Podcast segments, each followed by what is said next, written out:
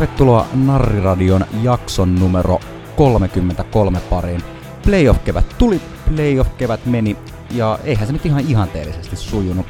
Tässä jaksossa pohditaankin paneelimme kanssa, mikä meni pieleen ja mistä syystä kevät jäi näinkin lyhyeksi. Lisäksi paneeliosuuden jälkeen kuunnellaan, mitä sanottavaa pelaajakoordinaattori Janne Vuorisella on näistä playoffeista. Pidemmittä puheitta.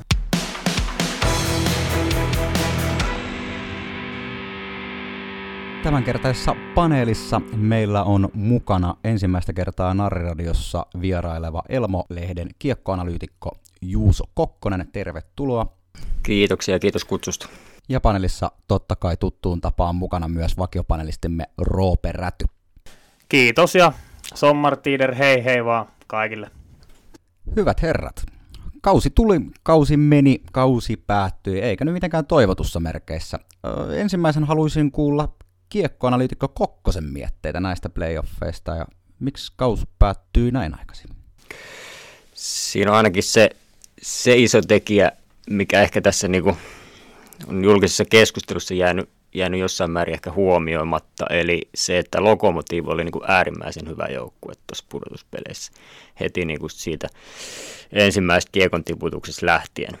Ja, ja sitten samaan hengenvetoon, niin täytyy sanoa, että, että Jokerit pelas, pelas kyllä niin kauden heikointa lätkää nimenomaan sit, sit pudotuspeleissä, mikä oli, oli kyllä niin kuin, sanotaan sit, sit joukkueelta ja, ja valmennukselta ja koko organisaatiolta, niin se oli tietysti niin kuin heille iso, iso epäonnistuminen.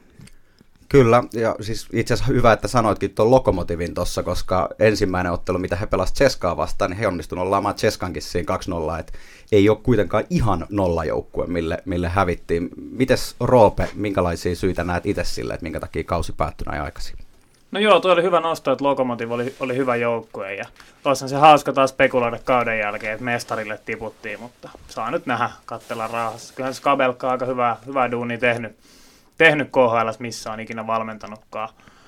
Ja tota, kyllä mä näen, että tos valitettavasti tuo korona, korona ja sen aiheuttamat sekoilut oli sit, niin kuin iso tekijä tälle, tälle isolle ulospuhallukselle. Et alkukausi näytti oikein hyvältä ja sitten tavallaan mitä pidemmälle mentiin, niin se surkeus vaan lisääntyi. Ja, tota, en mä tiedä, jotain pelitavallisia, että voidaan varmaan kohta koht miettiä ja purkaa, että et mitä yksittäisiä juttuja siellä oli, mutta kyllä mä näen, että jokerit oli vähän puhkipelutettu ja, ja ehkä ei sitten tälle kaudelle löydetty niitä avaimia, miten oltaisiin ne tämän kauden ongelmat ratkaistu.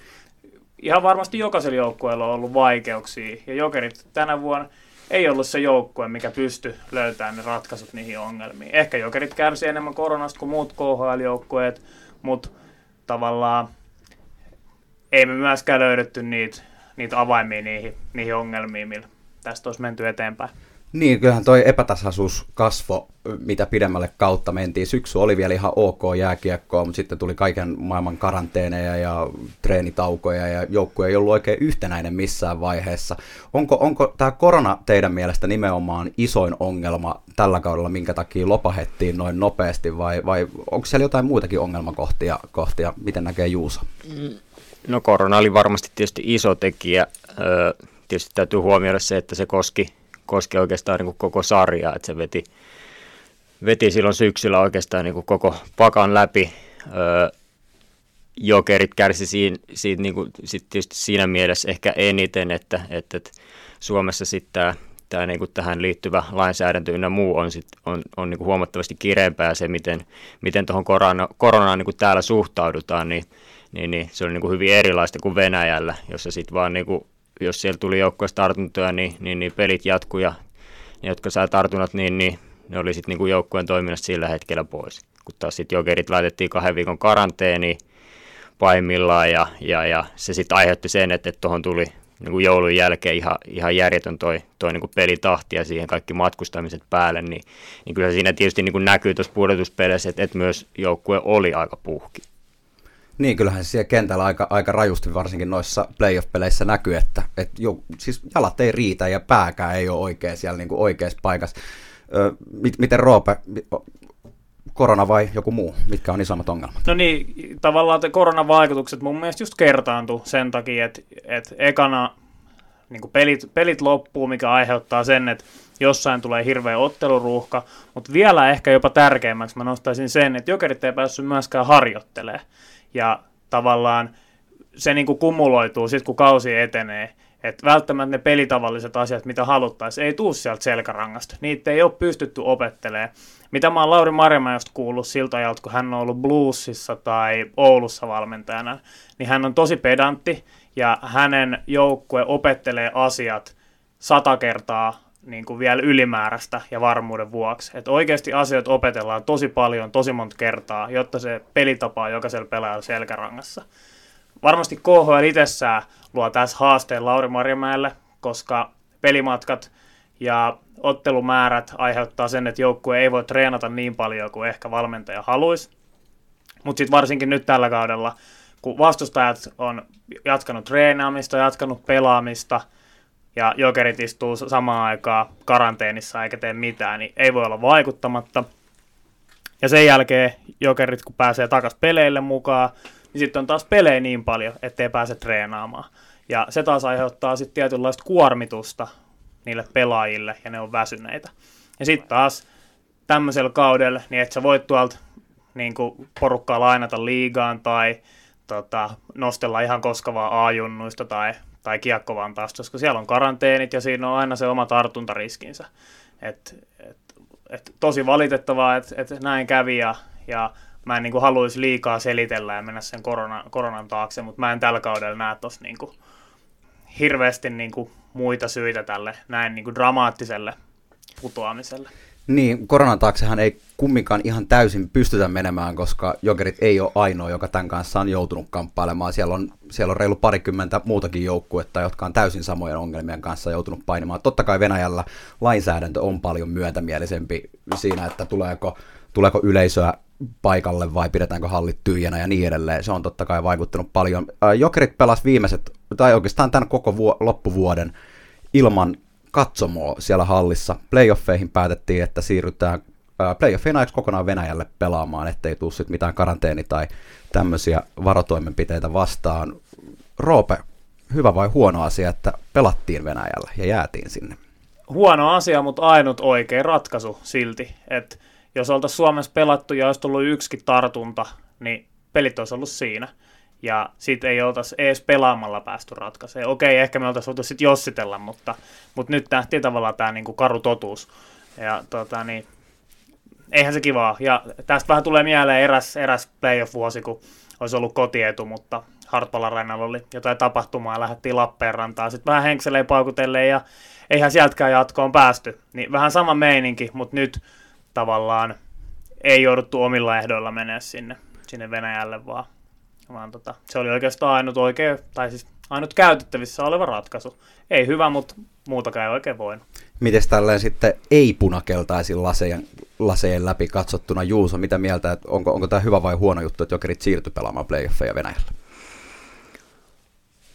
Sanotaan kyllä se niin kuin joukkueen sellaista toimintaa ja sitä dynamiikkaa muuttaa, muuttaa niin kuin aika paljon se, että lähdetään tutusta omasta kotihallista, niistä rutiineista, niistä olosuhteista, mitä siellä on, lähdetään niin kuin sit toiseen ympäristöön, jossa myös tavallaan pitäisi pelaa niin kuin myös kotipelit, niin, niin siitä puuttuu se ehkä pelaajilla tietyllä tapaa sellainen myös tarttumapinta siihen toimintaan ja, ja, ja se tuo ehkä niin kuin enemmän vielä sellaista niin kuin henkistä, henkistä stressiä sit siihen. Ja sitten tietysti varmaan niin kuin pelaajat on ihmisiä, niin, niin ihan varmasti niin kuin miettivät myös sitä, että, että tota, siinä, siinä voi tulla niin kuin myös, myös niin kuin pitkä pätkä sille, ettei pääse käymään himassa. Ja, ja se, että et tota, miten tavallaan pelaajat on senkin käsitellyt, niin, niin en tiedä. Pelit näytti siltä, että ei ihan hirveän hyvin. Niin se meinaat, että siellä jonkinnäköinen koti-ikävä voi näkyä? En mä sanoisi koti-ikävä, mutta, mutta kaikki tällaiset niin kuin muutokset siinä, siinä niin kuin ympäristössä, niin, niin, niin ne on niin kuin tekijöitä, jotka vaikuttaa, vaikuttaa siihen niin kuin joukkueen kokonais, niin kuin vireystilaan ja, ja, ja, ja sitten tietysti tota, tämä tulee kaikki sit lopulta kuitenkin myös niin kuin vast, valmentajien tai valmennuksen sit vastuulle, että miten nämä eri, eri muuttujat siinä yhtälössä, miten ne sitten hallitaan ja miten saadaan edelleen pidettyä se fokus siinä sitten niin kuin lätkän pelaamisessa. Ja nyt, nyt niin kuin Jokereista näki pudotuspeleissä, että se fokus ei ollut siinä. Näinhän se, näinhän se vähän tuppas olemaan. Puhuttiin noista isoimmista ongelmista, puhuttiin oikeastaan enemmän siitä, että onko korona ollut se iso ongelma vai ei, mutta jos mennään pelillisiin asioihin, niin mitkä oli pelillisesti semmoisia asioita, mihin tämä kevät päättyi, Juusa? No mä voisin ehkä nyt vähän piirtää tämän sellaisen niin kuin laajemman, laajemman perspektiivin tästä jokereiden KHL-ajasta. Tämä oli nyt seitsemäs kausi jokereille. Kyseisessä sarjassa onks, onko niin kuin kolme kertaa pystynyt voittaa pudotuspeleissä ottelusarja. Ja, ja sitten jos me niin kuin tätä kokonaisuutta ikään kuin peilataan vielä nyt sitten niin tähän, tähän niin kuin tämän kevään suoritukseen, niin, niin siinä on niin kuin tosi paljon sellaisia asioita ihan, ihan lähtien niin kuin sellaisista jääkiekkoilun perusasioista, mitkä, mitkä niin kuin noi venäläisjoukkueet tekee vaan niin kuin rutiinilla niin paljon paremmin kuin jokerit. Ja sitten ennen kaikkea se, että miten se suoritustaso kehittyy sinne pudotuspeleihin, niin, niin siinä, siinä jokerit on melkein niin kuin kerta toisensa jälkeen ollut niin kuin, tai jäänyt, jäänyt selvästi niin kuin vastustajista. Niin, niin kuin sanoitkin, niin ei tuossa ihan turhaan paljon niitä playoff-sarjoja ole kyllä voitettu, ja ihan selkeästi jotain ongelmakohtia siellä on, mitä, mitä pitää korjata. Mennään noihin, noihin vielä hetken kuluttua, noihin ongelmakohtiin, mutta mitä sanoo Roope, pelillisiä asioita? Joo, tota, niin, mä näen, että se johtuu, tämä niinku, pelillinen kyykkäys johtuu ennen kaikkea siitä, että joukkue ei pystynyt toteuttamaan sitä pelitapaa. Siellä ei ollut niin selkeästi selkäytimessä ne asiat, mitä siellä pitäisi toteuttaa ja tehdä kentällä. Ja sitten tavallaan pienillä reagoinneilla, mitä Lokomotiv omassa pelissään teki suhteessa jokereihin, ne pystyy aika hyvin horjuttaa sitä jokerien peliä.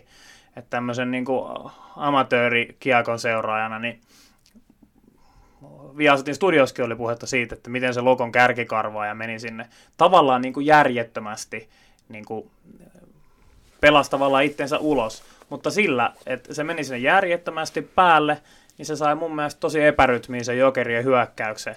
Ja sitten ei päästy antaa sitä hyvää ykkössyöttöä, että olisi päästy vauhille, vauhille eteenpäin, vaan se meni arpomiseksi, koska annettiin pakki pakkiin, sitten tuli vähän huonoja syöttöjä, onko sitten väsymystä tai, tai se, että ruvettiin hätäilemään, kun sieltä aina, aina puski se äijä. Et siihen ei niinku kerta toisensa jälkeen löydetty ratkaisu, ehkä se toisteisuus sit pelistä sitten sitä kautta hävisi. Ja mä näen, että tavallaan Jokerit pelas ihan oikein miten tavallaan tuommoista vaikka keskialueen trappiikin vastaan pitäisi pelata, mutta ne ei pystynyt toteuttaa sitä pelitapaa sillä vaaditulla tasolla. Että et tavallaan mä, mä uskon, että isosti on kyse siitä just harjoituksen puutteesta ja siitä, että se joukkue ei ollut yhtenäinen. Joo, toi avauspelaaminen oli ehdottomasti niin kuin yksi tekijä, missä, missä varmasti niin kuin näkyy se, että, että tota, siellä ei ollut niin kuin ihan selkeä, selkeä ajatus pelaajilla siitä, mitä siellä tehdään. Mutta isoin ongelma oikeastaan niin kuin koko, koko tuossa sarjassa oli jo kerralla se, että et, et oman maalin edustan puolustaminen box-outit ja, ja siellä niiden irtokiekkojen voittaminen, niin se oli niin kuin todella heikolla tasolla ja ylipäätään se niin kuin puolustusalueen puolustuspelaaminen, mikä on sitten niin kuin kuitenkin niin lähtökohtaisesti yleensä ollut suomalaisjoukkueiden va- vahvuus ja, ja jokereillakin sellainen vahvuus, että tuo KHL, että ne on pystynyt kuitenkin niin puolustaa hyvin, jos ei niin muuten se peli ole toiminut. Mutta se oli, se oli niin kuin mun mielestä on turha puhua sit mistään muusta, jos tol, noin niin perusasiat ei toimi, että siellä viisi pelaajaa jahtaa kiekkoa ja, ja tota noin, niin kadotetaan omat miehet ja, ja siellä on niin kuin kaksi vastaan ykkösiä siellä maali edessä. Ja niitä oli niin kuin koko ajan. Kyllä, siis se on hyvä, että sanoitkin, että maalieduspeli meinaa, se oli yksi semmoisia, mikä ainakin henkilökohtaisesti omaan silmään pisti hyvin vahvasti, että kaikki kakkoskiekot, mitä Lokomotivin maali edessä esimerkiksi pelattiin, niin Lokomotivin puolustuspelaajat, puolustavat pelaajat ylipäätään oli ensimmäisenä omissa kakkoskiekoissaan kiinni. Jokereiden päädyssä samaa ei tapahtunut. Toinen oli, oli tota, yksi ykköset. Niitä ei voitettu, en tiedä voitettiinko pystyykö yhdellä kädellä laskemaan, mm. kuinka monta yksi ykköstä kaksinkamppailua siellä koko playoff-sarjassa voitettiin. Ylipäätään tuommoinen, että kolme maalia, neljä ottelua ja kevään tärkeimmät pelit, mm. koko mm. kauden tärkeimmät pelit ei ole, ole monin mielestä millään tasolla hyväksyttävää. Mitä jokereiden tulisi muuttaa, jotta, jotta tämmöinen ei toistu? Mitä sanoo Juusa? Palataan nyt siihen isoon kuvaan, minkä, minkä mä tuossa vähän niin kuin piirsin. Mennään tällaisen ehkä niin kuin voittamisen kulttuuriin, joka sitä ehkä ihan niin kuin Suomessa ymmärretään, että kuin, kuin pirun kova sarja tuo KHL on. Ja, ja kuin paljon siellä seuroille, seurajohtajille, valmentajille, pelaajille, kaikille merkitsee se, että et, et voitetaan. Siinä on niin kyse tavallaan omista kasvoista ja omasta ylpeydestä. Ja tämä nyt seitsemän vuotta, kun Jokerit on tuossa touhus ollut mukana, niin, niin mun silmä siellä ei ole niin näkynyt samanlaista ja se, siinä on varmasti ihan niin kuin kulttuuriin liittyviä tekijöitä, että et, et, et, tota, millä tavalla niin kuin ylipäätään Suomessa asennoidutaan ja, ja millä tavalla niin kuin arvotetaan voittamista ja mit, kuinka paljon siihen niin kuin oikeasti ollaan valmiita laittaa. Et, et jokereissa öö, mä sanon, että et, et se tavallaan se niin kuin perus pelitapa on, on niin kuin ollut, se on ollut joka kausi käytännössä niin kuin ihan riittävän hyvä. Ja, ja tota, siellä on ollut hyviä pelaajia, siellä on ollut Suomen parasta valmennusosaamista, mutta sitten kysymys on tullut niin kuin ennen kaikkea siinä, että kuinka paljon niille pelaajille, kuinka paljon niille valmentajille, kuinka paljon sille organisaatiolle on merkinnyt se, että siellä pystytään voittamaan. Sitten ehkä niin kuin toinen iso asia on sitten tavallaan tämä niin kuin KHL ylipäätään sarjana, että kuinka paljon siellä sitten ikään kuin annetaan jo kerran voittaa. Se on ehkä se toinen kysymys sitten tässä aiheessa. Mitä Roope lähtisi muuttamaan meidän nykyisestä joukkueesta? Nämä oli mun mielestä hyviä pointteja. Se, että annetaanko jokerien voittaa KHL, niin se on, se on niin kuin oma, oma keskusteluaiheensa, siitä voisi kokonaan se oman jaksonkin pitää. Jos siihen mennään lyhyesti, niin mun mielestä playoffeissa aina tuomaritoiminta on pääsääntöisesti ollut hyvää. Silloin kun Lev Praha pelasi finaaleissa, niin tuntui, että tuomarit olivat jopa ylivarovaisia, että ei tule kuvaa, että he olisivat puolueellisia. Mutta sitten kyllä taas perusrunkosarjapeleissä siellä on silloin tällöin tulee hyvin erikoisia vihellyksiä niin päätuomareilta kuin etenkin linjatuomareilta. Mutta tota, ehkä sitten jos mennään tuohon tavallaan isoon kuvaan, mä en sitä niinku pelillistä puolta sen enempää lähde kommentoimaan, mutta se mitä mä haluaisin nähdä enemmän jokereissa on, että et, et siellä olisi syvempi rosteri, mikä olisi oikeasti käytössä. Ja se, että et, et rohkeammin nostettaisiin niitä nuoria pelaajia sinne, sinne rosteriin, ja samalla kun me tuodaan nuoria pelaajia, ketkä on kiinnostavia faneille, kiinnostavia medialle, jos sieltä tulee jotain läpimurtoa. Fanit tykkää, kun omat, omat lupaukset pääsee antaa näyttöön.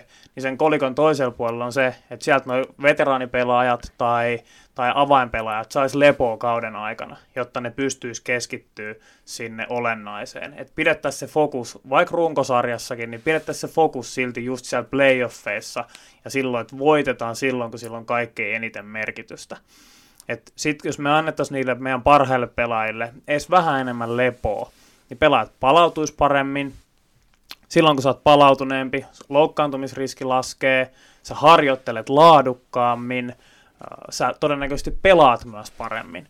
Ja tavallaan silloin pienillä uhrauksilla ja ehkä rohkeilla valinnoilla, mitä tehtäisiin pitkän runkosarjan aikana, niin voitaisiin ehkäistä se, että playoff-kevät ei olisi näin lyhyt ei varmasti ole ainut tekijä, mutta, mutta mä uskon, että, että toi on semmoinen, mistä jokerit voisi saada kilpailuetua.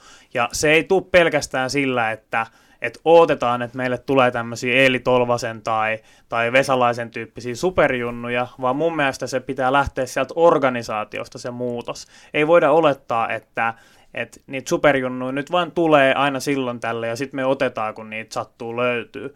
Vaan mun mielestä jokerien pitäisi proaktiivisesti ajaa semmoista strategiaa sisään, jossa näitä nuoria pelaajia pelutetaan enemmän ja tavallaan näytetään heille, mikä se KHL-vaatimustaso on. Sitten jos se yhtäkkiä pitää joku Samuel Jukuri heittää playoffeissa maaliin tai siellä on Nuutti Viitasalo jossain kakkospakkiparissa, niin se voi olla aika kylmää kyytiä, kun se tapahtuu tälleen vaikka playoffeissa. Tai joudutaan peluttaa tämän puolikuntoisia pelaajia sen takia, ettei uskalleta laittaa sinne omia sopimuspelaajia, ketkä on pelannut yhden tai kaksi KHL-peliä. Et sitä mä en niin kuin oikein ymmärrä. Mä ymmärrän sen, että, että valmentaja päättää, kuka pelaa, mutta, mutta se, että siellä on näitä sopimuksia pelaajille, ketkä ei pelaa ainuttakaan peliä, niin niin mä näen, että se olisi semmoinen niin peilin katsomisen paikka ja ehkä, ehkä paikka vähän rohkaistua ja, ja ymmärtää se, että et, et miten tärkeää se palautuminen, palautuminen olisi just playoffeja silmällä pitää. Joo, toi on hyvä, hyvä pointti. Sitten oikeastaan niin tuohon enemmän pelilliseen puoleen, puoleen liittyy ehkä se asia, että et, et, tässä on niin kuin, mun mielestä jokerit ei ole vieläkään ikään kuin sinut sen kanssa, minkälaista se peli on tuolla pudotuspeleissä. Eli, eli, eli jos me verrataan NHL, niin, niin siellä se on mennyt hyvin niin kuin taitopainotteiseksi. Tuomarit ottaa niin kuin helposti rikkeet pois. Sen sijaan KHL on, on niin kuin hyvin tällaista ö, tavallaan niin kuin estämiseen ja rikkomiseen perustuvaa, perustuvaa peliä. Sitten taas kun Jokereilla kuitenkin siellä on niin kuin se filosofia rakennettu siihen, että siellä on niin kuin pelaavia, pelaavia ketjuja niin kuin oikeastaan koko kokoonpano täynnä. Ja, ja siinä on niin kuin koko ajan se asetelma, että jokerit yrittää vähän niin kuin epätoivoisesti luoda ja, ja vastustaja rikkoo sen pois. Ja sitten jos me mietitään vaikka niin kuin leijonia, mikä on, on ollut niin sit arvokisoissa aina se, miten ne on pärjännyt vaikka nyt pari vuotta sitten, niin, niin sehän perustui nimenomaan siihen, että leijonat oli se osapuoli, joka puolusti ja, ja niin kuin esti vastustajan pelaamista. Eli tämän asian kanssa jokerit ei ole niin kuin vieläkään sinut, että, että, että miten, miten ikään kuin siinä kohtaa, kun, kun vastustaja roikkuu ja repii ja se oma peli ei ikään kuin tuota, niin miten siinä kohtaa päästään niin kuin edelleen henkisesti niskan päälle. Nyt semmoinen identiteetti on vähän haussa, tuohon mitä playoff, playoff-peliä ainakin tulee. Niin, en mä tiedä, onko se haussa, mutta, mutta siellä pitäisi ehkä niin kuin tiettyjä peruspelin niin kuin lainalaisuuksia. Puhutaan ihan aloitusvoitosta. Jokerit hävisi lokomotiiviin vastaan kolmessa pelissä aloitusvoitot ja muutamassa aika selkeästi. Ja, ja sitten puhutaan tietysti niin kuin maalin edustan puolustamisesta. Et, et, se, niin kuin paras jokereiden kausi KHL on, oli tämä Jukka Jalosen ajalta silloin, silloin se tota, no, niin toinen kausi, kun hävisivät Ceskalle sitten toisella kierroksella. Ja, ja silloin siinä oli siinä pelissä oli niin kuin sellaiset elkeet, että et, et siellä niin kuin ihan oikeasti siellä niin kuin kamppailtiin lähes niin kuin tasapäin, mutta silti, silti ne pienet marginaalit vaan sitten kääntyi silloin niin kuin Ceskalle. Mutta, mutta nyt, nyt niin kuin tässä kohtaa Jokerit tuli niin kuin äärimmäisen kaukana siitä. Näetkö Juuso sitten, tota, onko se sitä, että kun valmentajalla on joku pelifilosofia ja harjoitellaan ja olisi ideana pelata tietyn tyyppistä lätkää, ja sitten kun se ei yhtäkkiä toimikaan, kun vastustaja pelaa sitä rikkovaa ja roikkuvaa peliä, että ei tavallaan osata sopeutua, ei ole mitään plan b ei ole harjoiteltu mitään, miten me osattaisiin vastata siihen niin kuin vastustajan muuttuneeseen peliin? Onko se tämmöisestä vai onko se enemmän niin kuin se kulttuurillinen? No mä sanoin, että se, siinä on niin kuin varmasti niin kuin molempia. Ennen kaikkea se on niin kuin rutiini ja sitten se vaatimustaso, joka pitäisi tulla sieltä sit, sit kun preseasonilla joukkue treenaa paljon, käy noita asioita läpi, niin tavallaan sieltä lähtee rakentaa se, että, että, että tämä niin kuin oma maalin edustaa, niin kuin, että, että tämä niin kuin puolustaa jämäkästi ja se on niin kuin ensimmäinen asia ja, ja sitten tavallaan tämän vaatimustason säilyttäminen koko kauden ajan. Ja sitten ennen kaikkea vielä sen vaatimustason nostaminen siinä, kun sitten mennään pudotuspeleihin, koska tuossa niin lokomotiivissa näkyy se, että, että niillä oli niin kuin runkosarjataso, oli niin kuin tietty, mutta sitten kun mentiin pudotuspeleihin, niin siellä niin kuin jätkillä syttyi vielä, vielä niin kuin ihan uudella tavalla se juttu, ja Jokerille ei ole niin kuin mitään saumaa oikeastaan siinä. Niin, voisiko, uskaltaako tässä edes sanoa, että ollaan onnistuttu näissä playoffeissa jossain. Onko siellä mitään, missä on, mitä tehtiin hyvin? Onnistuttiinko playoffeissa missään vai oliko se ihan täyskuoppa? No, kyllä se ehkä niinku kolmannen pelin, se miten tota jokerit siinä, siinä sen niinku 5-0 nöyryytyksen jälkeen sitten niinku kuitenkin kasas rivinsä ja oli, oli niinku tosi pitkään tai tavallaan niin kuin nousi vielä siinä pelissä sit, sit niin kuin voiton syrjään kiinni tappioasemasta ja, ja, ja sanotaan, että oli, oli niin kuin jopa voitossa kiinni siinä. Se olisi ehkä voinut vielä niin kuin kääntää jotain. Mutta tota, ei, ei, ei siinäkään sitten sit niin kuin jokereille enää riittänyt, riittänyt siinä. Että, että jos nyt jotain niin kuin silleen hyviä juttuja tuosta jokereiden osalta etsii, niin ne on, ne on sitten ehkä niin kuin tossa. Niin, ihan hirveästi positiivistahan tuollaista sarjasta on kieltämättä vaikea ammentaa. Mites fanin näkökulmasta? Mun mielestä ainut positiivinen asia, mitä tästä voidaan ottaa, on se, että otetaan opiksi. Tunnistetaan se, että mitä virheitä tehtiin, että ei ihminen kaadu sen takia, että se jää maahan makaamaan, vaan ihminen kaatuu siksi, että se voi nousta sieltä ylös, ja ehkä se ei kaadu seuraavalla kerralla ihan samalla tavalla. Et, et jos jotain positiivista tästä kaudesta pitää ottaa, niin on se, että et me epäonnistuttiin, ja me ehkä voidaan oppia niistä epäonnistumisista. Et, et mu- muuten mä en, niin kuin, koska meillä jatkaa sama valmennusjohto, meillä on suht sama, sama runko pelaajistossa, niin ainut mitä tästä voi niin kuin, ajatella positiivisena on se, että, että opitaan niistä onnistumisista. Tehdään nämä asiat ensi kerran. Nyt me tiedetään taas vähän lisää. Nyt me tiedetään, että me voidaan tehdä tämä asia paremmin joskus tulevaisuudessa. Niin, tuossa playoff-sarja sarja kun päättyy ja sitä kautta koko kausi päättyi, niin ihan sama mitä sosiaalista mediaa seurasit, niin siellä punakeltaiset huusetta potkut sille, potkut tälle, kaikille kenkää. Mitä mieltä Roope oot siitä annetaanko kaikille kenkää, ketkä saa jatkaa, ketkä ei? Onko siellä jotain ongelmapelaajia, jotka pitää ehdottomasti saada pois sieltä? No nythän sieltä esimerkiksi Pudas lähti. Mä tykkäsin Pudaksesta, oli perusvarma pakki, mutta tavallaan just se, että jos sut, sut on hankittu ykköspakiksi ja sit sä oot siellä niin kakkos-kolmos parin pakin roolissa, niin ei, ei, se, niin kuin, ei se vaan riitä. Mm, mutta tota, ehkä niin kuin fanin näkökulmasta, fanihan elää tunteesta. Ja mäkin, mäkin pidin somen kiinni ja en käynyt juke, lukea jatkoaikaa tai, tai mitään niin kuin pari ekaa päivää just sen takia, että, että mä tiedän, että, että, että mä en niin kuin pysty niin kuin järjellä siihen reagoimaan. Ja mun mielestä jos lähdetään niin kuin, jos mä lähden vaatimaan jollekin potkui, niin mä haluaisin, niin kuin, että mä pystyisin järjellisesti perustelemaan sen. Ja mä en olisi nähnyt vääryytenä se, sitä, että valmennusjohto olisi vaihdettu, mutta mä ymmärrän sen, että halutaan rakentaa pitkäjänteisesti.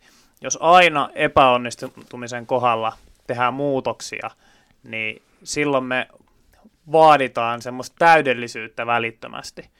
Ja mä en, mä en usko semmoiseen, että et, et siinä voi käydä chaga, että et kaikki palikat osuu kohdalle just ekalla kaudella. Mutta mä enemmän näen sen just sen niin epäonnistumisen kautta oppimisen, oppimisen reittinä. Ja nyt on Marjamäellä mun mielestä niin kuin korkea aika ensi vuonna näyttää, että pystyy tekemään tulosta. Jos ei nyt neljäs vuodessa sitä pysty tekemään, niin sitten on aika koittaa jotain muuta. Ää, mutta just se, että, että fanien kuuluukin elää tunteella ja se on tavallaan helppo haukkua nyt kaikki, kaikki ja vaatii kaikille potkuja. Ehkä se pitää saada niin kuin ulos, se fiilis. Mutta sitten kun lähdetään tästä ensi kauteen meneen, niin jotenkin pitäisi yrittää ainakin itse yritän löytää niitä positiivisiakin puolia, että et, et ehkä se, että joku tietty pelaaja ei ehkä ollut parhaimmillaan keväällä, niin johtuuko se siitä, että häntä ei vaan kiinnostanut pelaa tai että hän oli huono pelaaja, vai johtuuko se siitä, mitä tuossa aluksi käsiteltiin näistä monista vaikeuksista, mitä tästä tämän kauden aikana on ollut. Mä etenisin maltilla ja kattelisin, että, että mitä ensi kausi tuo tullessa. Mitäs Juus, kaikille kenkää vai pitkäjänteisen rakentamisen kautta kohti ensi kautta? No joo, tämä on, tää on tietysti sellainen, niin kuin, missä vähän, vähän tietysti niin kuin tasapainoillaan, että, että, että kyllä mä sanon, että tässä on jokereilla kuitenkin niin kuin ollut aikaa rakentaa pitkäjänteisesti vaikka kuin pitkää. Siinä on ollut kuitenkin niin kuin urheilujohdossa ollut sama, sama kaksikko. Ja, ja Marjamäellä nyt niin kuin kolmas kausi. Kyllä mä niin kuin mietin sitä, että mihin, mihin Lauri Marjamäki on niin kuin valmentajana menossa. Jos me mietitään sitä, että tota, Kärpissä, Kärpissä tuli silloin menestystä, siitä on aikaa, se oli SM-liiga, sen jälkeen sitten maajoukkueeseen, jossa, jossa tota, mä sanoin, että, että, että Marjamäki epäonnistui. Ja, ja, ja nyt ollaan sitten niinku kovassa KHLssä – runkosarjat ihan hyvin. Viime, ka- viime kaudella oli niin kuin, silloin oli ehkä se jokereiden niin kuin sauma, mutta, mutta tota, tietyt realiteetit jälleen pilas, pilas senkin. Öö, mutta mun mielestä niin kuin, oli, oli kuitenkin niin kuin tällä kaudella erittäin hyvä joukkue. Öö, se, että et, et, se ei välttämättä ollut niin kokonaisuuden kannalta hyvä, että siinä oli näitä NHL-lainaukkoja syksyllä, Tolvanen ja Lehtonen. Ennen kaikkea Lehtonen oli, oli niin, niin dominoiva pelaaja kuitenkin siinä, että, että tota, se jätti sellaisen tietynlaisen aukon siihen niin kuin paikattavaksi. Ja, et, vähän niin kuin näytti sille, että jokerit ei ihan ollut sinut enää sen jälkeen. Joka tapauksessa jokerilla niin kuin, kuitenkin tuossa keväällä niin kuin äärimmäisen hyvä joukkue. Ja, ja sitten sit toi jokereiden niin kuin esitys noissa neljässä pelissä, niin, niin se oli mun mielestä niin kuin, se oli niin laiska ja niin kuin sanalla sanan katastrofaalinen, että et, kyllä mä rupean niin kuin tässä kääntyä siihen, siihen puoleen, että nyt me ollaan niin pitkä jänteisyys tämän seuran osalta nähty. Ja sitten sit tota, jos jokerit ikään kuin havittelisi tällaista niin kuin oikeasti voittamisen kulttuuria, näyttäisi se, että tämä ei ole niin kuin tälle, tai siellä niin kuin Kurri ja Vuorinen osoittaisi, että, että, että, että täällä seura haluaa enemmän, niin silloin, silloin mun mielestä se olisi niin kuin ihan selvää, että Lauri Marjamäki ei tuossa tuossa sitten jokereiden päävalmentajana jatka. Mutta veikkaan, että, että tai no niin kuin nyt näyttää, että, että sitä, sitä ei tule tapahtumaan. Joo, kyllä tuossa tossa tota ensi kauden ajan tämä nykyinen valmennustiimi ainakin suurimmaksi enimmässä määrin tulee jatkamaan. Roope, sulla oli tähän vielä jotain. Joo, että tavallaan niin kuin ensi kausi on musta se niin kuin viimeinen paikka. Että et Juuso antaisi potskut nyt. Mä sen viime kauden tavallaan keskejääneiden playoffien takia on valmis antaa vielä sen yhden mahdollisuuden, koska tämä kausi oli tosi vaikea.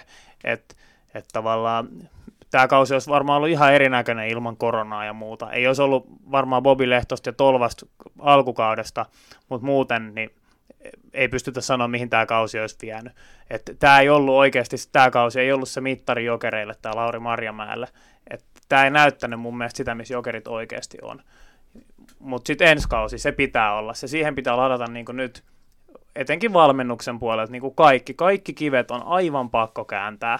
Et jos Lauri Marjamäki haluaa osoittaa, että hän on tämän tason valmentaja, ja niin kuin, ilman ihmettekoja, niin en antaisi jatkoa ensi kauden jälkeen. Mutta mä oon valmis antaa mahdollisuuden vielä ensi kauden verran.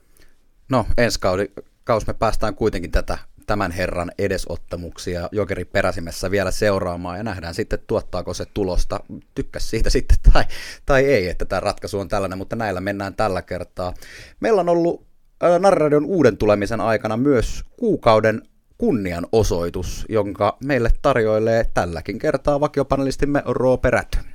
Joo, tämän playoffien ulospuhalluksen jälkeen niin piti oikein miettiä, että kenellehän sitä nyt voi tämmöisen kunnianostuksen antaa. Ja mä rupesin miettimään näitä aikaisempia, että tässä on paljon puhuttu siitä, että mitä, mitä pelaajat tekee pelaajauran jälkeen. Ja, tota, Antti Jussin Jäämellä on tämä easy, easy kuvio, missä, missä tota, työllistetäänkin oikeastaan vanhoja urheilijoita ja, ja sitten muutenkin Filppulan kohdalla oli muun muassa puhetta uran jälkeisestä, jääkiekko-uran jälkeisestä urasta.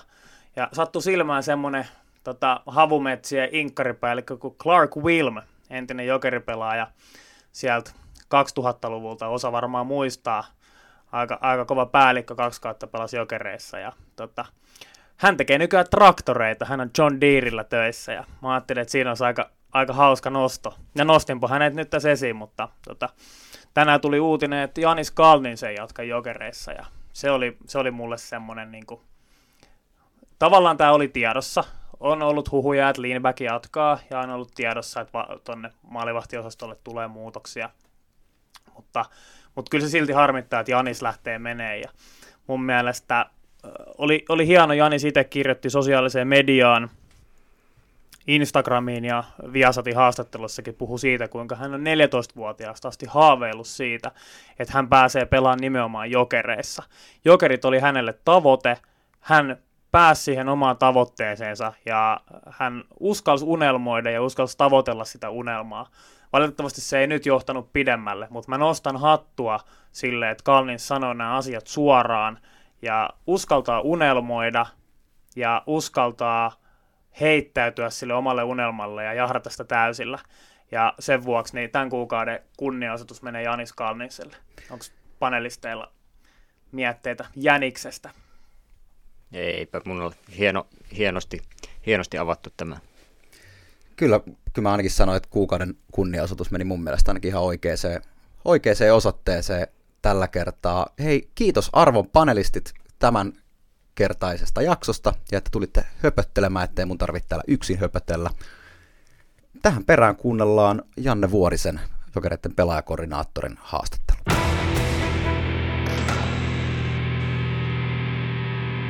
Tämänkertaisessa haastattelussa Jokereiden pelaajakoordinaattori Janne Vuorinen, tervetuloa. Kiitos. Playoffit päätty ja rehellisyyden nimissä eihän toi nyt ihan lapaan, lapaan mennyt. Miten sä näet itse, että johtuko tämä, tämä tämän keväinen tappio pelitavasta vai valmistautumisesta näihin peleihin? No joo, oikein tietysti oot siinä, että, että lopputulos ei tyydytä kyllä, kyllä ketään, ketään meidän organisaatiossa. Että tavallaan kauteen lähdettiin, niin paljon, paljon isommat odotukset oli, oli niin kuin, ja, ja tavallaan usko, usko ja luottamus, että meillä olisi, meillä olisi hyvä joukkue jalkeilla. Ja, ja, ja, mutta ei mun mielestä ikinä tappioon ei ole, ei ole niin kuin mitään yhtä yksittäistä syytä ja, ja kyllä me niin tavoite on analysoida se, se lopputulos ja vähän niin kuin pitemmälle ja laajemmin ja katsoa sitten, että mitä, mitä olisi voitu tehdä toisiin ja mitkä olisi ne asiat sitten, että, että jokerit voi olla menestyksekkäämpi joukkue ensi kaudella. Marjamäen kanssa päästiin juttelemaan tuossa pari viikkoa sitten, sitten ja tota, nyt itse asiassa viime viikon playoffien jälkeen Marjamäkihän sanoi siellä Jokerit.comin haastattelussakin, että renkaat oli tyhjät ja henkisesti voimavarat oli käytetty ennen playoffien alkuun. Millaisia ajatuksia tämä herättää pelaajakoordinaattorin ajatuksissa? No joo, kyllä me tässä ollaan jo vi- viikko, viikko reilu on mennyt, mennyt siitä, kun kausi loppui, niin on keretty jo pikkasen analysoimaan sitä, että mikä on mennyt pieleen. Ihan kaikkia palavereita ei ole, ei ole keretty käymään läpi, mutta että ihan oikein, oikein latentisti se heti pelin jälkeinen analyysi, että ei, eihän me oltu playoffeissa niin kuin, ei fyysisellä tasolla, eli taktisesti eikä ehkä henkisestikään sillä, siinä niin kuin iskussa, mitä vaaditaan, että pystyy voittamaan playoff-sarjoja vasta. Se oli kuitenkin erittäin, erittäin hyvä peli pelaava lokomotiivin joukkue, joka tota, ansaitsi kyllä voittoja meitä vastaan kyllähän se valitettavasti tällä kertaa niin oli, että parempi joukkue voitti ja se ei, se ei ollut me tällä kertaa. Tota, hyvin paljonhan tyytymy, tyytymättömyyttä fanien keskuudessa on tämän kevään jälkeen luonnollisestikin ollut ilmoilla. Se, että pelataan neljä peliä ja tehdään kolme maalia, niin se on luonnollisestikin semmoinen syy, mikä vähän triggeroi, triggeroi ihmisiä ja tällä hetkellä totta kai eletään vielä enemmän tunteella mukana kuin järjellä, että se järki tulee vasta enemmän tuossa kesää, kesää kohden mukaan, mutta tätä väsymystä on kaudesta toiseen ollut. Tämä on vähän semmoinen ongelma, mihin ollaan ennen playoffeja aina, tai just playoffien alussa törmätty. Hakataan vähän päätä seinää tuon väsymyksen kanssa. M- m- miten tätä lähdetään korjaamaan tulevaisuuteen? No joo, kyllä kun joukkuetta lähdetään, niin kuin, mietitään jo ihan sieltä niin kuin tavallaan kautta aikaisemmin, kun lähdetään sitä joukkuetta rakentaa, niin me siinä yhdessä päävalmentajan kanssa ja Kurrin kanssa, niin mietitään sitä, että mihin se, mihin se peli on menossa ja mitkä meidän niin kuin, taloudelliset raamit on, että minkälaisia pelaajia me voidaan hankkia, mihinkin rooliin ja kuinka monta. Ja totta kai siinä on tietty, tietty säännös, KHL-säännöstö mukana ja kyllä me on sitä paljon niin kuin, pyöritelty, että pitäisikö meidän niin kuin, uskaltaa ehkä vähän laajempaa rinkiä käyttää niin kuin pelaajia sen kauden aikana ja sitten harjoitella, että voitaisiko me harjoitella niin kuin tietyllä tapaa varastoon ja mitkä on ne rasituksen ja levon, levon suhteet, sitä koitetaan miettiä. Ja, ja, ja tänä vuonna me ei siinä, siinä onnistuttu, että totta kai se niin kuin syyskauden ne korona, niin karanteenit kuin sitten osalla pelaajista se sairastuminen, totta kai se vaikutti. Sitten meillä tuli peliruuhka siihen, siihen tammikuulle ja ennen, ennen playoffeja ja sitten oli muutamia loukkaantumisia, mutta siinä me ei onnistuttu, että me ei löydetty keinoja siihen, että joukkue olisi ollut niin kuin tota, mahdollisimman fressi ja mahdollisimman hyvässä iskussa, kun playoffit alkaa alkoi. Ja sitä on yksi asia, mitä pitää valmennuksen kanssa miettiä, että mitä voidaan tehdä toisiin, jotta niin tämmöinen asia ei, ei toistuisi ja mitkä on ne ratkaisut sitten tulevaisuudessa. Tuossa oikeastaan lyhykäisyydessä. Tuossa äsken pääsit nopeasti ma- mainitsemaankin vähän tuosta rotaatiosta. Minkä takia rotaatiota ei käytetä tällä hetkellä enemmän, kun tiedetään kuitenkin, tässä ollaan seitsemän vuotta tätä harjoiteltu ja tiedetään, että yleensä joukkue on aika väsynyt. Minkä takia rotaatiota ei käytetä tällä hetkellä enemmän? No kyllä se tietysti, meillä on, meillä on sanotaan 25, sääntöjen mukaan 25 saa olla niitä yhden suunnan sopimuspelaajia ja sitten tota, X määrä ehkä kymmenkunta semmoisia pelaajia, jotka on kahden suunnan sopimuksella pelaa, pelaa pääsäännöllisesti Kiekko Vantaassa tai, tai meidän maassa. Siinä on, siinä on se, se ryhmä, mitä valmennus, valmennus voi niin kuin käyttää ja, ja, ja se, se, ei tietysti ole ihan niin, niin yksinkertaista, että heitetään vaan joku, joku sivu ja otetaan toinen tilalle. Et sitten valmentajat tietysti miettii sitä joukkueen dynamiikkaa ja, ja, ja sitä kokonaisuutta, mutta selkeästi se on yksi, yksi asia, mitä meidän pitää niin kuin kriittisesti tarkastella, että voitaisiinko me tulevaisuudessa ehkä, jos, jos nyt on 25 pelaajaa pelannut niin kuin suurimman osan kaudesta, että voidaanko siihen ehkä muutamia pelaajia ottaa laajemmin mukaan siihen rotaatioon, joka sitten ehkä auttaisi semmoisissa tilanteissa, jossa on paljon loukkaantumisia ja tavallaan. Ja ehkä sitten sillä keinoin voitaisiin ehkä jotain loukkaantumisia välttää, että me oltaisiin mahdollisimman fressejä. Mutta se on, se on yksi asia, mikä on ihan selkeästi meidän pitää sitä kriittisesti tarkastella, että, että tota, on, onko tämä tapa, miten on toimittu, niin onko se optimaalinen vai voidaanko siihen tehdä muutoksia? Tota, ymmärrän hyvinkin, että hyppy tuolta Kiekko-Vantaasta Mestiksestä, Mestiksestä KHL, sehän on valtavan suuri. Siinä on yksi liigataso välissä nimeltään liiga. liigalinkistä on totta kai ollut läpi KHL-ajan puhetta jokereitteen ja SM-liigan välillä on jonkinnäköistä säppimistä ollut, varsinkin meidän suuntaan. Hirvonen kävi Jukureissa pelaamassa viime vuonna. Vähän saatiin semmoista väläytystä, että voisiko saada jotain liiga-yhteistyötä aikaiseksi. On, onko semmoinen mahdollista?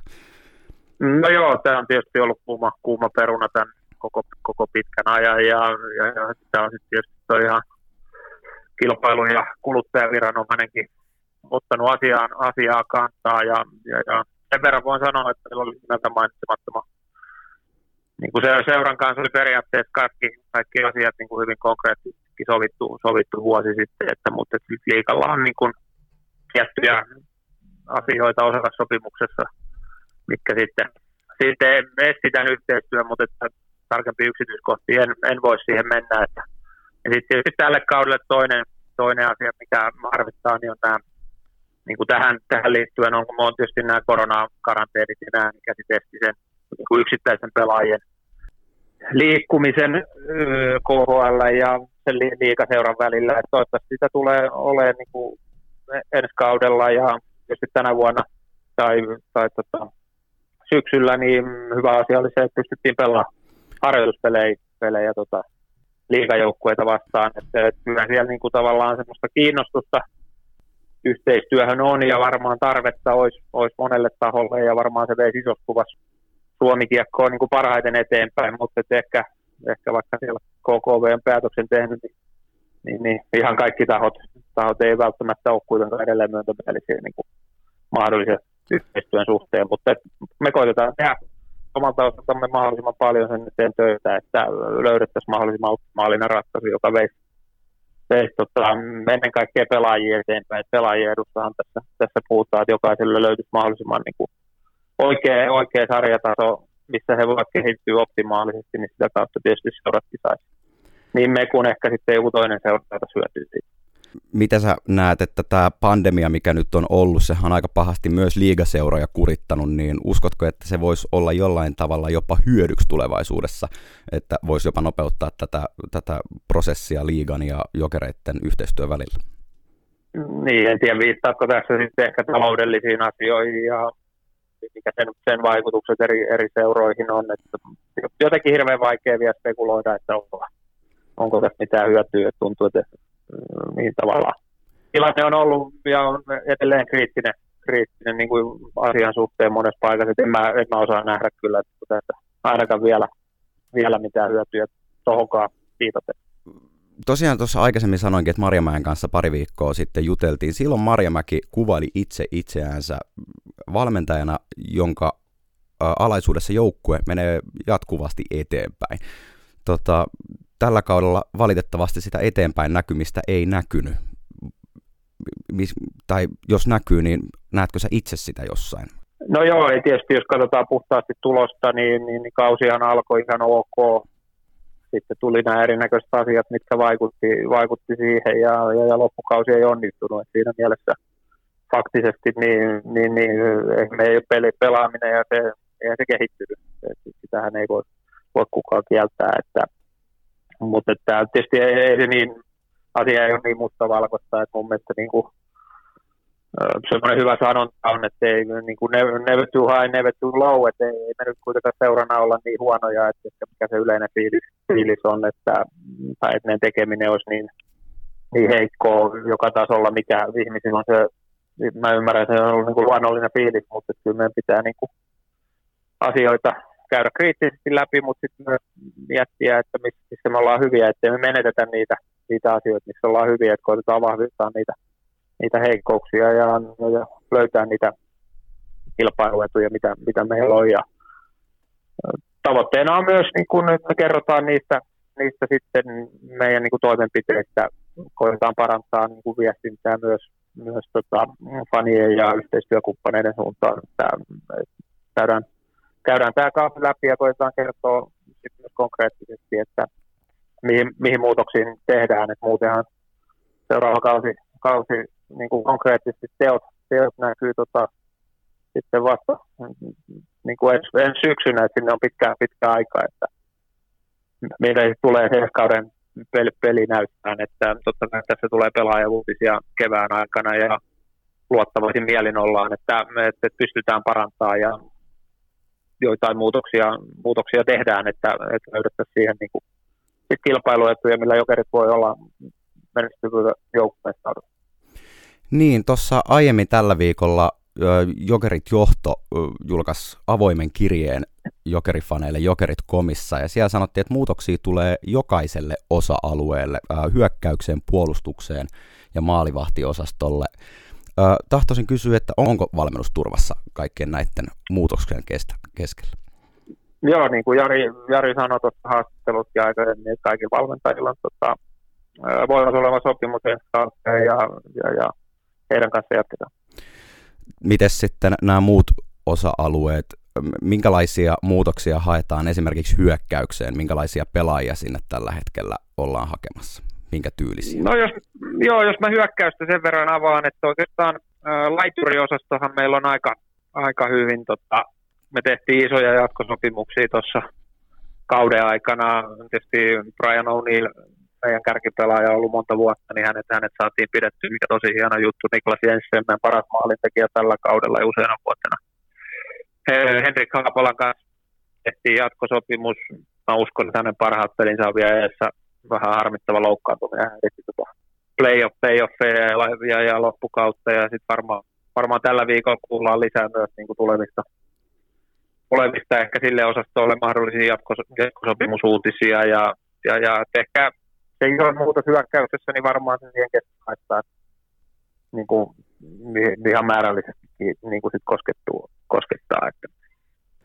Hyvä hyökkäys tarvitsee aina taakseen myös hyvän puolustuksen. Minkälaisia asioita ensi kauden puolustukseen lähdetään parantaa? Etitäänkö sinne enemmän semmoista kiekollista, vähän niin kuin ns-hyökkäävää pakkia vai semmoista oman pään jyrää enemmänkin? Et minkälaisia, minkälaisia pointteja sieltä? No ehkä, ehkä jos mietitään niin kuin prosentuaalisesti, että ehkä isoin, isoin se muutos tulee, tulee puolustukseen. Mä uskon, että me tarvitaan ihan molemmat tyyppisiä pelaajia, ehkä niitä, niitä niin kuin semmoista jolla, jolla on niin kuin vahvuudet siellä hyökkäyspelissä ja ylivoimapelissä ehkä, ehkä semmoinen, mutta tarvitaan myös vahvoja oman, oman pään tota, pelaajia, että, että niin kuin prosentuaalisesti, jos mietitään, niin isompi muutos ehkä sinne puolustukseen tulee kuin, kuin tota, hyökkäykseen, että, että niin kuin ehkä playoffeihin saatiin niin kuin pikkasen sitä tiettyjä juttuja siellä, siellä parannettua, mutta kyllä meidän pitää niin kuin saada, saada se kokonaisuus tavallaan ja se yhteispeli niin kuin, niin kuin parempaa ja vihreät löytyy myös ne, ne oikeat pakkiparit, kun tarvitaan myös hyökkäykseen niitä oikeita, oikeita niin kuin ketju, ketjukokonaisuuksia. Että, mutta koitetaan, koitetaan saada siitä entistä, entistä parempi kokonaisuus. Sitten totta kai on, on vielä tuo maalivahtiosasto. Siellähän nyt se valitettavasti tällä kaudella oli vähän murheenkryyni näiden molempien herrojen Kallinsin ja Lindbackin loukkaantumisten myötä. Sinne on ilmeisesti myös tulossa jonkinnäköistä muutosta maalivahtiosastolle. No joo, pitää paikkaansa, että siellä tulee kaudella ole jotain vanhaa ja jotain uutta, että siellä ei niin montaa paikkaa, paikkaa ole. Että. Mutta että ollaan luottavaisin mielin, että meillä on, meillä on hyvä tota, maalivahti kokonaan ensi kaudella. Pelaajakoordinaattorina mua nyt kiinnostaa sulta kuulla, että mistä sarjoista sä seuraat pelaajia yleensä kaikista aktiivisimmin äh, tulevia hankintoja silmällä pitäen ja, ja et millaista pelaajaa sieltä voisi olla tällä hetkellä tulossa semmoisia, mitä olet seurannut? No joo, kyllä varmaan ne pää, pääsarjat sitä, sitä niin kuin ehkä eniten seurataan ja mistä pelaajia katsotaan. Totta kai KHL joku tasonsa näyttänyt. Niin, niin siitä semmoisesta ollaan kiinnostunut. Toki silloin kaikki moni muukin KHL-joukkue on, on siinä perässä, että silloin voi olla, että, että siinä tulee tietysti taloudelliset, taloudelliset asiat vastaan. Sitten totta kai tämä meidän kotonen liika, sen taso on hyvin, hyvin mun näkemyksen mukaan hyvin kirjava. Siellä on paljon joukkueita, mutta siellä on, siellä on myös hyviä pelaajia, jotka, jotka niin kuin on menossa uralla eteenpäin, mutta sen kanssa pitää olla tosi tarkkana, että pärjääkö ne sitten seuraavalla tasolla. Että, mutta ilman muuta se liikaa on yksi, yksi, mitä seurataan aktiivisesti. Ruotsin liikaa on sitten luisteluvoimainen ja mun mielestä kotosta, kotosta on liikaa niin kuin edellä, että, että tavallaan että jos se Ruotsin liigas pärjää, niin se on ehkä todennäköisempää, että pystyt ottaa sen menestyksekään stepin tota, KHL, se tempo ja semmoinen se pelaaminen on niin kuin eri tyylistä. Sveitsin liikaa on ihan mielenkiintoinen vauhdikas liikaa, että siellä pitää luistelu olla kunnossa ja että siellä pärjää ja ulkomaalaisille pelaajille, niin, niin, niin siellä on kova, kova vaatimustaso, että pitää pystyä tulos tekemään, että on, on mielenkiintoinen liikaa. Ja sitten on tietysti Pohjois-Amerikan varmaan sellaiset pelaajat, jotka on just siinä NHL ja AHL välimaastossa, jotka ei ehkä, ehkä ihan pääse sinne, sinne NHL sitten, jonka kannattaa sitten tulla Eurooppaan, niin, niin, niin se, on, se on yksi kanssa semmoinen mielenkiintoinen niin kuin pelaaja, pelaaja tota, tyyppi, tyyppi, mitä seurataan. Et toki tänä vuonna siellä on kausi vasta alkanut ihan viime aikoina ja monessa muussa ollaan sitten niinku lopussa, että silleen niinku, et mihin toi pohjois-amerikkalaisten pelaajien pelaajamarkkina tulee menee, plus sitten sinne NHL tulee yksi, yksi seura lisää, niin siinä puhutaan 50 työpaikasta lisää, niin ja, ja niin kuin vapaa-agenttien noin, noin, noin aikarajat on eri, eri, erityyppiset, että siellä täällä alkaa training campi heinäkuun lopussa, niin siellä alkaa vapaa-agentti ja sitten tota, todennäköisesti ehkä viikko vasta sen jälkeen, niin että kuinka moni pelaaja haluaa sen katsoa ja odottaa ja kuinka moni sitten haluaa sitoutua, sitoutua niin kuin Eurooppaan johonkin seuraan, niin siinä on oikeastaan ne asiat, asiat mitä mietitään, mutta kyllä jos miettii tällä hetkellä tehtyjä niin kuin tulevia pelaajahankintoja, niin kyllä niitä on niin kuin Euroopan eri sarjoista kiinnitetty, että, että se on oikeastaan se, se tilanne, että aika laaja-alaisesti koitetaan seurata pelaajamarkkinoita ympäri maailmaa, maailmaa toisin sanoen. Tuossa sä pääsit itse sanomaankin just siitä, että nhl kausi on vielä nuori ja se on vasta alkanut. Pandemian takia kaikki aikataulut on mennyt uusiksi. Siellä pelattiin playoffit vasta myöhään, myöhään viime syksynä. Kuinka paljon tämä on vaikeuttanut sun työtäsi, että Pohjois-Amerikassa aikataulut vedetään yhtäkkiä ylösalasi? No kyllä se on tuonut siihen niin kuin oman semmoisen eri, erikoisuuden ja se just tulee näistä niin kuin aikarajoista, että siellä ei voi pelaaja tehdä sopimusta, kun, kun ehkä sen jälkeen sitten, kun täällä on jo mennyt paikat. Tietysti se on muutenkin olemassa, että Euroopassa niin sopimukset tehdään paljon aikaisemmin kuin Pohjois-Amerikassa. Että sitten, jos sieltä, sieltä niin kuin pelaajia on tulossa, niin, niin, niiden vaan pitää tehdä se ratkaisu, että jättävät siinä hetkessä sen NHL-unelman sitten tota, niin kuin katsomatta ja, ja, ja siirtyvät, siirtyvät Eurooppaan, mutta enemmän ehkä sitten tietyllä tapaa se äh, Seattlein niin tulo NHL ja 50 uuden, uuden niin kuin ehkä sopimus, sopimuspaikan suhteen, niin mä jollain lailla näen, että sen, sen vaikutus on tällä hetkellä semmoinen, että moni, moni niin kuin näkee, että siellä olisi enemmän, enemmän paikkoja vapaana ja ehkä hänelle, hänelle voisi olla se paikka siellä, siellä niin, kuin, niin mä luulen, että silloin, silloin on ollut ehkä se isompi, isompi vaikutus. Otetaan yksi kysymys tähän loppuun vielä. Nyt eksklusiivisesti Narriradion kuulijoille tässä, kun sun kanssa jutellaan, onko jonkinnäköistä teaser-huhua heittää jostain ensi kauden pelaajasta, että minkälaista tyyppistä onko vanhaa junnua tai jotain, jotain teaseria onko antaa, mitä sieltä voisi No mä yritin, yritin edellisessä vastauksessa jo vähän, vähän antaa spekulaation tilaa tota, faneille, että sanotaan näin, että me on Euroopan, Euroopan eri sarjoja seurattu tarkasti, että, että siitä jokainen näistä edellä mainittuja Euroopan sarjoja niin ollaan seurattu tarkasti, niin, niin, niin sit voi jokainen sitten kaivaa, kaivaa erinäköisiä nimiä, että missä, missä sarjoissa pelaisi minkälaisia mielenkiintoisia pelaajia. Että, mutta tuottavaisin mielin olla, olla miten kausi, kausi rakentuu ja, ja, ja vielä on tietysti työtä edessä, että ihan koko joukkue ei ole missään nimessä kanssa. Kyllä. Tota, vielä jos halua, haluat itse sanoa, niin sana on vapaa, jos haluat jotain mainita. No joo, se faneille, faneille tietysti semmoisen, semmoisen viesti haluan antaa, että, että niin kuin koko organisaatio ja pelaajat ja johto ja valmennus, niin, niin, niin pettymys on ollut kova, kova niin kuin tähän kauteen ja missään nimessä ei, ei päästy niihin niin kuin odotuksiin, mitä me itselle asetettiin. Kaikilla on kovat tavoitteet täällä, että, että Jokerit pystyisi jo, jonain päivänä voittaa Kakarin kapin ja, ja mä sen niin kuin takaan, että kausi käydään läpi ja, ja, ja on, on täysin vakuuttunut, että me löydetään ne keinot, millä, millä Jokerit on varmasti vahvempi joukkue ensi kaudella, mitä, mitä sitten tällä kaudella pystyy esittämään lopussa. Ja ennen kaikkea sitten mä toivon, toivon niin kuin sydämestäni, että me saataisiin fanit takaisin takas tota halliin ja että kyllähän se ihan kauheita oli pelata tyhjille katsomalle, se, se ei niin kuin nimessä ollut optimitilanne ja sen huomasi sen eron niin vahvasti, että minkälaista on pelata tyhjälle areenalle kotona, kun sitten taas Venäjällä sai olla katsojia, vaikka ei täydet, täydet tuvat ollut, tai vaikka se puoli niin minkä fiiliksen se tuo tuo niin kuin sinne pelaajille tai itsellekin, kun katsoo, katsoo peliä sieltä ylhäältä, niin, niin kyllähän niin kuin fanit tekee sen, sen niin kuin ja se ja kyllä mä niin kuin, niitä odotan ennen kaikkea, kaikkea, että saadaan aloittaa syksyllä pelaa niin fanien edessä ja mä uskon, että ei silloin taisteleva ja mielenkiintoinen ja kiinnostava jokerikjoukkue myös vielä. Toivottavasti tosiaan ensi syksynä päästään sinne. Näinhän se on, että yhdessä voitetaan, yhdessä hävitään toivottavasti niitä voittoja ensi kaudella sitten nähtäisi vielä enemmissä määrin ja sitten kevät olisi ää, tätä, ainakin tätä kevättä pidempi. Hei Janne, kiitos erittäin paljon ajastasi. Kiitos.